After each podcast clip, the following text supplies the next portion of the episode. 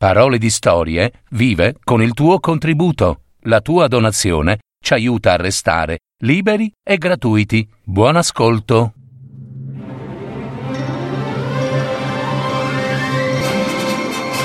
Fiabe, favole, racconti, leggende. Adattamento e messa in voce di Gaetano Marino. www.paroledistorie.net Lo spirito nella bottiglia. Una fiaba dei fratelli Grimm.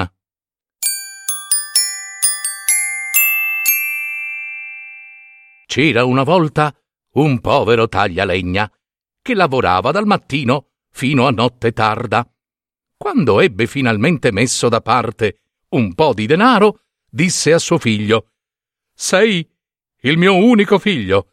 Il denaro che ho guadagnato con il sudore voglio impiegarlo per la tua istruzione. Se tu imparerai qualcosa, potrai mantenermi da vecchio, quando le mie membra si saranno indurite e dovrò starmene a casa.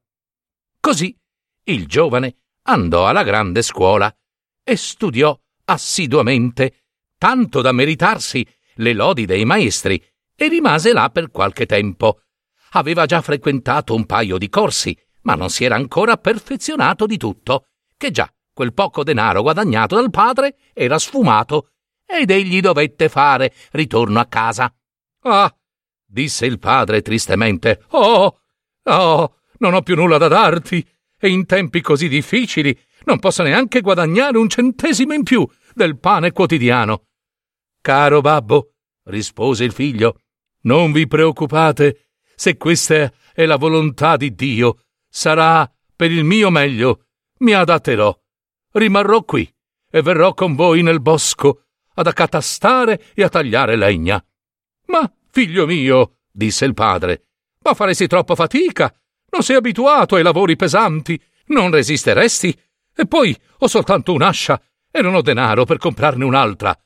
Eh, andate dal vicino, rispose il figlio. Vi impresterà la sua ascia finché non avrò i soldi per comprarmene una. Allora il padre andò dal vicino e si fece prestare l'ascia. E il mattino dopo, all'alba, andarono insieme nel bosco. Il figlio aiutava il padre ed era tutto allegro e brioso.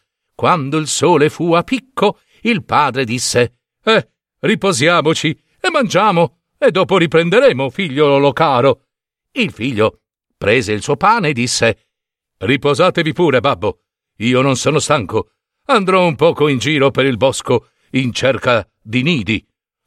Che sciocchino! disse il padre. E cosa vuoi mai andartene in giro a zonzo a cercare nidi e poi ti stanchi e non puoi più alzare il braccio? Ah, resta qui e siediti accanto a me. Ma il figlio andò comunque nel bosco, mangiò il suo pane ed era tutto allegro e guardava tra il verde dei rami che mai scorgesse qualche nido. e così se ne andò di qua e di là, finché giunse a una grossa quercia dall'aria minacciosa che certo doveva avere molti secoli e cinque uomini insieme non avrebbero potuto circondarla, pensa un po. Si fermò a guardarla e pensò che qualche uccello doveva averci fatto il nido. D'un tratto gli parve di aver udito una voce umana, tese l'orecchio e sentì con un cupo grido Lasciami uscire. Lasciami uscire. Si guardò attorno, ma non vide nessuno, e gli sembrava che la voce uscisse da sottoterra. Allora gridò Ehi, e dove sei? La voce rispose Sono qua. Sono qua, fra le radici della quercia. Fammi uscire. Fammi uscire! Il ragazzo si mise a rimuovere la terra sotto l'albero e a cercare fra le radici finché vi trovò una bottiglietta. L'alzò e vide dentro di essa una cosetta simile a una rana che saltava su e giù, su e giù. Lasciami uscire, lasciami uscire, gridò di nuovo, e lo studente, che non pensava nulla di male, tolse il tappo alla bottiglia. Subito ne uscì uno spirito che incominciò a crescere, crescere, crebbe, crebbe così in fretta che in un attimo davanti allo studente stava un orrendo mostro grande come metà dell'albero e forse qualcosina in più. Sai, gridò con voce da far paura, qual è la ricompensa che ti spetta per avermi liberato? E eh, no, rispose lo studente senza paura. E come faccio a saperlo? Allora te lo dirò io, gridò lo spirito. Devo romperti il collo! Eh, beh, avresti dovuto dirmelo prima, no? rispose lo studente, e t'avrei lasciato dov'eri. Ma la mia testa rimarrà dove si trova. Prova a domandare ad altri, va. Ma che altri? gridò lo spirito. Devi avere la tua ricompensa. Pensi forse che io sia stato rinchiuso tanto tempo per grazia? Eh? No! Era per punizione. Io sono il potentissimo Apollo e chi mi libera eh, eh, eh, avrà il collo rotto dalle mie stesse mani. Ehi, ehi, ehi, piano, piano, rispose lo studente. Eh, non così in fretta. Prima devo sapere se sei davvero stato in quella bottiglietta e se sei proprio lo spirito vero. Se sei così capace di rientrarci, allora ti crederò e potrai fare di me quel che vorrai. Oh, disse lo spirito superbo, niente per me è più facile. Rimpicciolì e si fece così sottile e piccino come era stato all'inizio, in modo da poter passare attraverso il collo della bottiglia.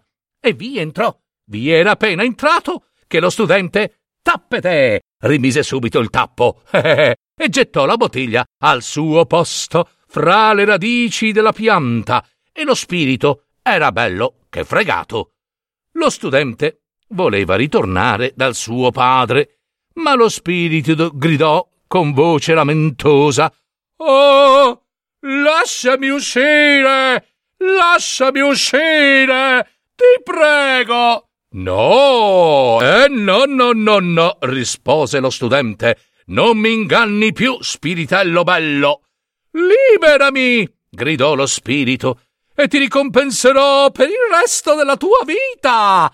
No, rispose lo studente, mi inganneresti come la prima volta. Oh, stai sprecando la tua fortuna, disse lo spirito. Non ti farò niente e ti ricompenserò invece riccamente. Lo studente pensò. Voglio tentare. Forse mantiene la promessa e non mi farà del male. Tolse il tappo e lo spirito uscì come la prima volta, si ingrandì e diventò come un gigante. Porse allo studente uno straccetto e disse Se con un capo tocchi una ferita, guarisce subito e se con l'altro tocchi ferro e acciaio, lo tramuti in argento. Devo prima provare, disse lo studente. Andò a un albero e ne scalfì la corteccia con l'ascia. Poi la strofinò con un capo dello straccetto e subito la ferita si richiuse e guarì. Eh, è proprio vero, disse allo spirito. Adesso possiamo separarci. Lo spirito lo ringraziò per averlo liberato e lo studente ringraziò lo spirito per il suo dono e tornò dal padre. Eh, e dove eri finito, eh, figliuolo caro? domandò il padre. Hai dimenticato il lavoro? Io avevo detto subito che non avresti combinato nulla. Oh, state tranquillo, babbo. Rimedierò. Sì, sì, rimediare, disse il padre in collera. Ma che rimedi? Fate attenzione allora, babbo. Voglio buttare giù con un solo colpo quell'albero da farlo schiantare. Prese lo straccetto donato dallo spirito della bottiglia, lo passò sull'ascia e menò un gran colpo. Ma siccome il ferro si era mutato in argento, il taglio si ripiegò. Eh, babbo, guardate un po' che cattiva ascia mi avete dato. Si è ripiegata tutta. Allora il padre si spaventò e disse: Ah, cos'hai fatto? Cos'hai fatto? Adesso devo pagare l'ascia e non so come fare. Questo è il vantaggio che ho del tuo lavoro. Oh, oh, oh, oh. Ah, non arrabbiatevi, babbo. Eh, lasciate, la pagherò io. Eh, sciocco, sciocco, ma che paghi? gridò il padre. E con che cosa vorresti pagarla? Non hai niente all'infuori di quello che ti do io. Hai soltanto grilli da studente nella testa. Ma quanto a tagliar la legna, non ne capisci niente. Dopo un po', lo studente disse: Babbo, non posso più lavorare. Smettiamo.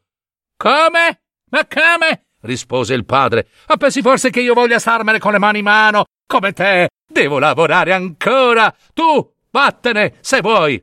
Babbo, è la prima volta che vengo nel bosco e non so trovare la strada da solo. Venite con me.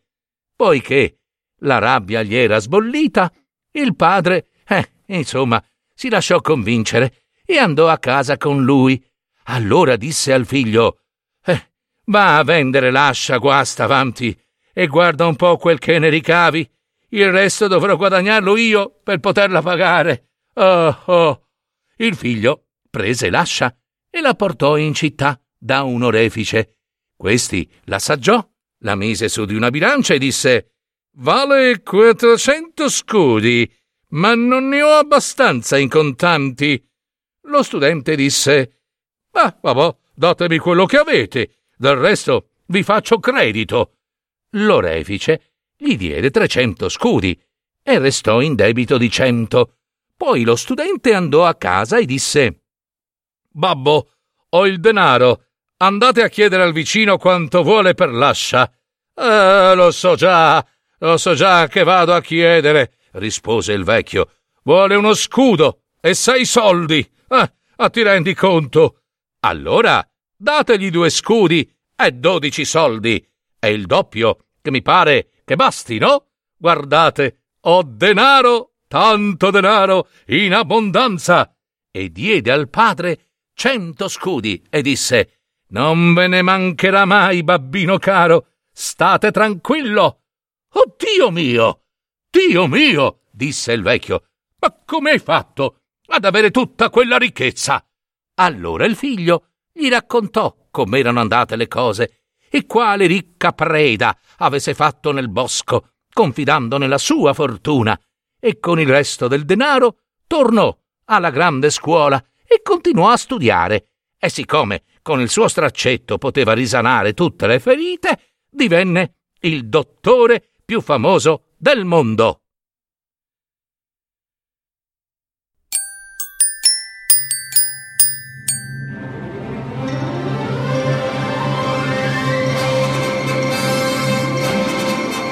Avete ascoltato Parole di storie fiabe, favole, racconti, leggende, adattamento e messa in voce di Gaetano Marino.